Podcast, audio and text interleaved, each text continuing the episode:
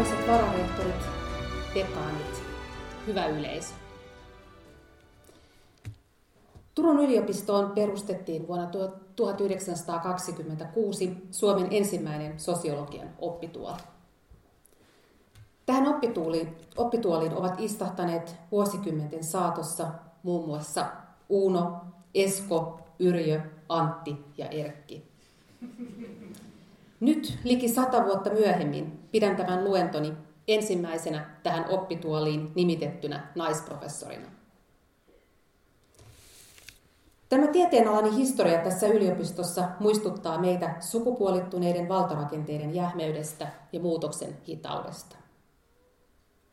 Rakenteiden muuttaminen on usein vaivalloista. Se vaatii sinnikäistä kamppailua ja kertaalleen suljettujen ovien avaamista aina uudelleen, yhteistoimintaa ja solidaarisuutta, monia isoja ja pieniä tekoja, joiden tuloksena lasikattoihin voi syntyä halkeamia, joista joku voi pujahtaa läpi.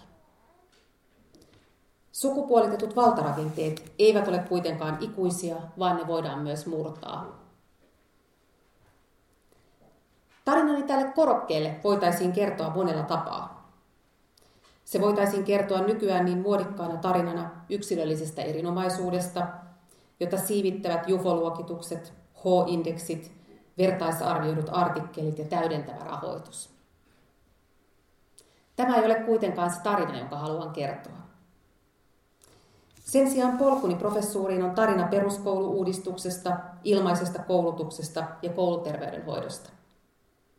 Se on tarina julkisesta päivähoidosta, vanhempainvapaista ja naisliikkeen taistelukausista. Se on tarina hyvinvointivaltiosta, jonka ansiosta sukupolveni on suvussani ensimmäinen, joka on saanut akateemista sivistystä. Meistä tuli lääkäreitä, insinöörejä, kirjailijoita, graafikoita, kouluttajia ja professoreita. Se on myös tarina monista kannattelevista käsistä, sinnikkäistä naisyhteisöistä ja tienraivaajista. Elina Haavio-Mannilasta, Veronika Stolte-Heiskasesta, Tuula Gordonista. Tämä on se tarina, joka haluan kertoa. Ei ole yhdentekevää, miten tarinat kerrotaan, vaan tarinat taipuvat niin valtarakenteiden ylläpitämiseen kuin niiden purkamiseenkin. Tarinoilla voidaan kätkeä ja unohtaa, tai niillä voidaan piirtää näkyviin ja kutsua kuuntelemaan. Ne voivat sekä irrottaa kontekstista että avata uusia konteksteja. Ne voivat olla joko rikastuttavia tai köyhdyttäviä. Ne voivat, Hanna Meretojan sanoin, joko laajentaa tai kutistaa mahdollisen tajuamme. Tämä henkilöhistoriani kutominen osaksi suomalaisen yhteiskunnan muutosta havainnollistaa sosiologian klassikon C. Wright Millsin ajatusta sosiologisesta mielikuvituksesta. Mills määrittelee sosiologisen mielikuvituksen taidoksi ymmärtää ja jäsentää yksilöllisen kokemuksen ja laajempien yhteiskunnallisten ja historiallisten valtarakenteiden välistä suhdetta. Sosiologista mielikuvitusta tarvitaan tuomaan yhteen asioita, joita ei ole totuttu liittämään toisiinsa, ja ristivalottamaan rakenteellisen ja ruumiillisen rajapintaa. Sosiologisen mielikuvituksen avulla voimme ymmärtää, mitä maailmassa ja meissä itsessämme tapahtuu niinä ohikiitävinä hetkinä, jolloin historia ja elämänhistoria kohtaavat. Sosiologinen mielikuvitus auttaa ymmärtämään sosiaalisen maailmamme monimutkaista, risteävien valtasuhteiden kudosta, johon me kaikki asetumme eri tavoin. Toiset vaivattomasti, toiset vaivalloisesti. Toisia tämä kudos kannattelee, toiset sinnittelevät sen ulkosyrjällä.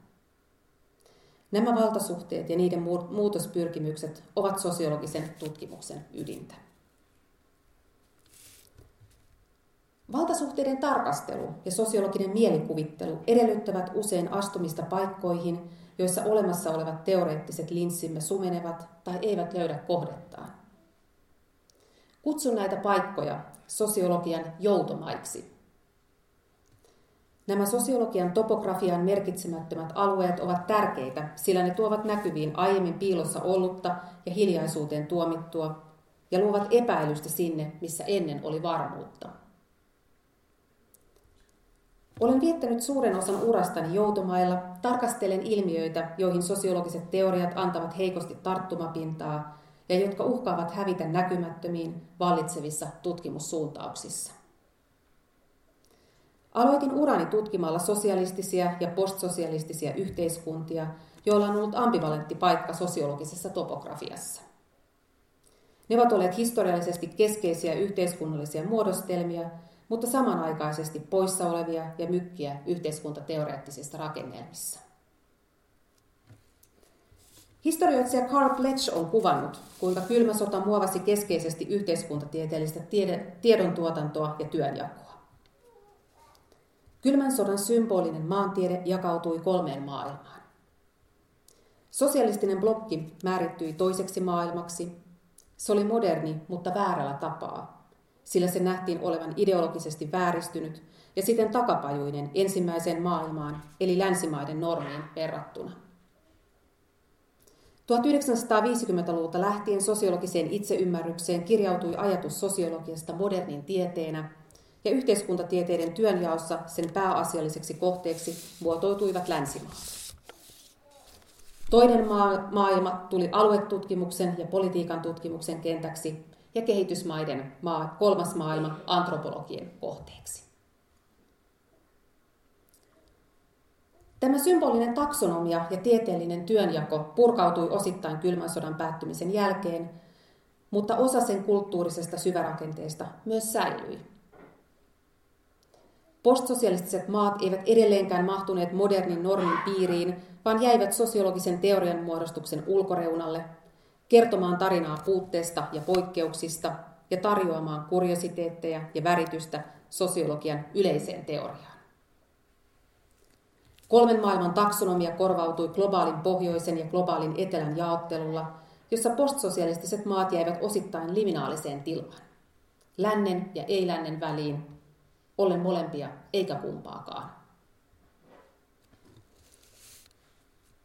Tällaisten tieteen metropolin ulkopuolisten joutomaiden tutkimus kutsuu meitä tarkastelemaan kriittisesti sosiologista tiedontuotantoa ja kyseenalaistamaan sen episteemistä universalismia – eli tapaa esittää niin kutsuttu yleinen teoria yleispätevänä, tilan ja ajan ylittävänä symbolisena järjestelmänä. Sosiologista mielikuvitusta tarvitaan tällaisten syvään juurtuneiden tiedon ja vallan kytkösten ja episteemisen väkivallan purkamiseen. Viime vuosina olen kuljeskellut toisenlaisella sosiologian joutomaalla tutkimalla etnografisesti suomalaisten kokemuksia koululääketieteelle vaihtoehtoisista hoitomuodoista ja terapioista. Nämä hoidot ja terapiat ovat kulttuurisesti keskeisiä. Tuoreen tutkimuksemme mukaan yli 30 prosenttia suomalaisista on käyttänyt jotakin vaihtoehtoista hoitoa. Mutta samalla ne ovat tutkimuksellisesti marginaalissa ja herättävät usein voimakkaita reaktioita puolesta ja vastaan.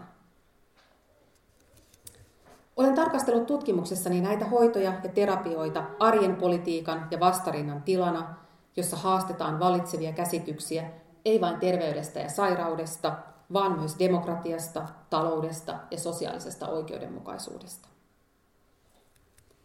Tämä tutkimusaihe on johdattanut minut tarkastelemaan sitä, miten ihmiset harjoittavat sosiologista mielikuvitusta arjessaan. Kuten C. Wright Mills huomauttaa, sosiologinen mielikuvitus ei rajoitu vain sosiologian tieteenalana, vaan se ilmentää yleistä taitoa liikkua yksityisen ja yleisen välillä ja pohtia niiden suhdetta. Olen jäljittänyt tutkittavieni yhteiskuntaa ja sen vallankäyttöä koskevia arkiteorioita ja heidän tapansa jäsentää rakenteellisen ja ruumiillisen suhdetta. Tällainen arkipäivän poliittinen ja moraalinen järkeily jää usein piiloon vallitsevissa poliittisen toiminnan malleissa, mutta esitän, että sen avulla voidaan jäljittää poliittisten kamppailujen logiikkaa ja yhteiskunnallisen konfliktin kielioppia nykyisessä poliittisessa suhdanteessa.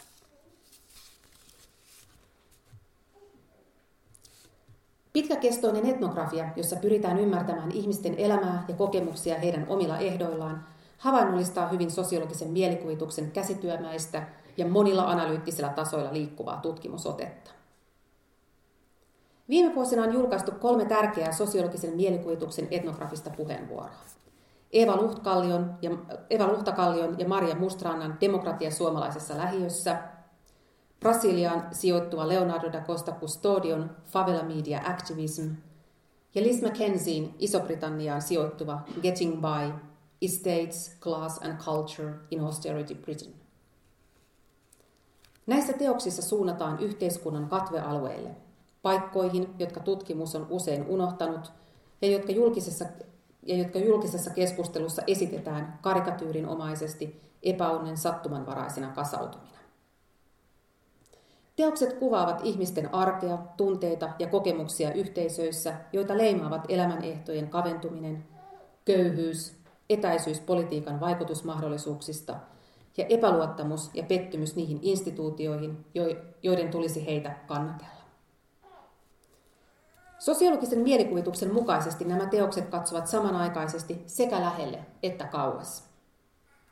Ne avaavat nähtäväksemme inhimillisen elämän moninaisuuden kirjon ja kertovat, miten elämästä pyritään tekemään elettävää ja arvokasta hauraissa olosuhteissa.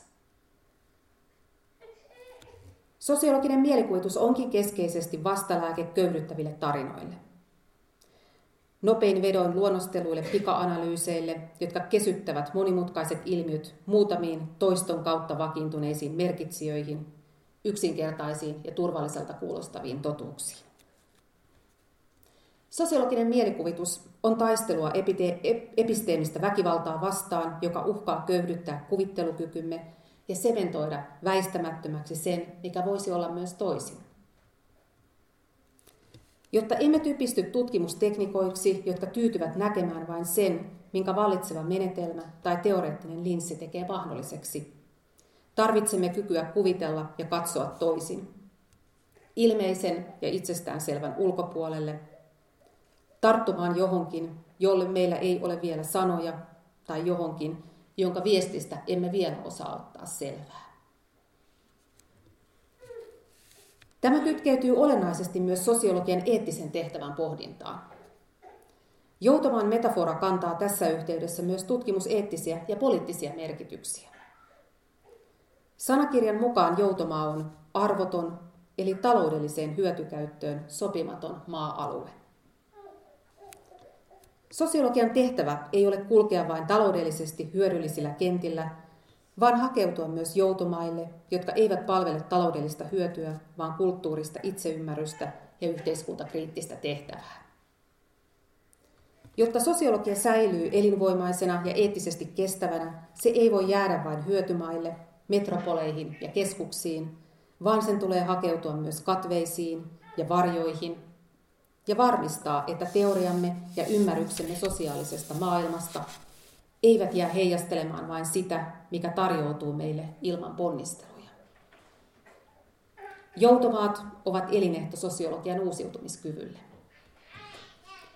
Tutkimusetiikka ei näin ollen ole vain standardisoituja lomakkeita tai tutkimuseettisten säännöstöjen rutiininomaisia kirjauksia, vaan jokapäiväisiä valintoja siitä, mitä tutkitaan kenen näkökulmasta ja millä ehdoilla. Osoittamalla, miten asiat voisivat olla toisin ja luomalla uusia käsitteellisiä horisontteja, sosiologia voi harjoittaa myös toivon politiikkaa. Filosofi Kai Alhanen on todennut, että ihmiskokemuksen moniaistisuutta köyhdyttävä ja sen ajallista syvyyttä hälventävä elämänmuoto uhkaa aina myös kaventaa kuvittelukyvyn avaruutta. Sosiologiasta toivon politiikkana on kirjoittanut myös saksalainen kriittisen teorian edustaja Hartmut Rosa. Hän peräänkuuluttaa sitä, että sosiologisen teorian ja tutkimuksen tulee resonoida ihmisten arjen kanssa ja puhutella kokemuksiamme siitä, mitä tapahtuu tässä ja nyt. Sen tulee siis milsiläisittäin paitsi kääntää yksityiset huolet julkisiksi kysymyksiksi, myös yhteiskunnalliset huolet yksilöille merkityksellisiksi kysymyksiksi. Toinen Rosan esiin nostama haaste kriittiselle sosiologialle on toimiminen toivoa luovana, ei sitä lannistavana voimana. Meidän on helppo olla kriittisiä, kyynisiä ja epätoivoisia nykytilanteen edessä, mutta hänen mukaansa meidän tulee pystyä parempaan. Meidän ei tule menettää uskoamme siihen, että toisenlainen tapa olla maailmassa on mahdollinen. Pitäksemme tämän uskon muutoksen elossa, meidän tulee yrittää kertoa, millainen tämä maailma voisi olla. Sosiologian tehtäväksi voi näin nähdä toisin kuvittelemisen taidon. Jos maailma on toisin kuviteltavissa, se on myös silloin toisin tehtävissä. Sosiologia kutsuu ajattelemaan todeksi maailmaa, jota ei vielä ole, mutta joka voisi olla.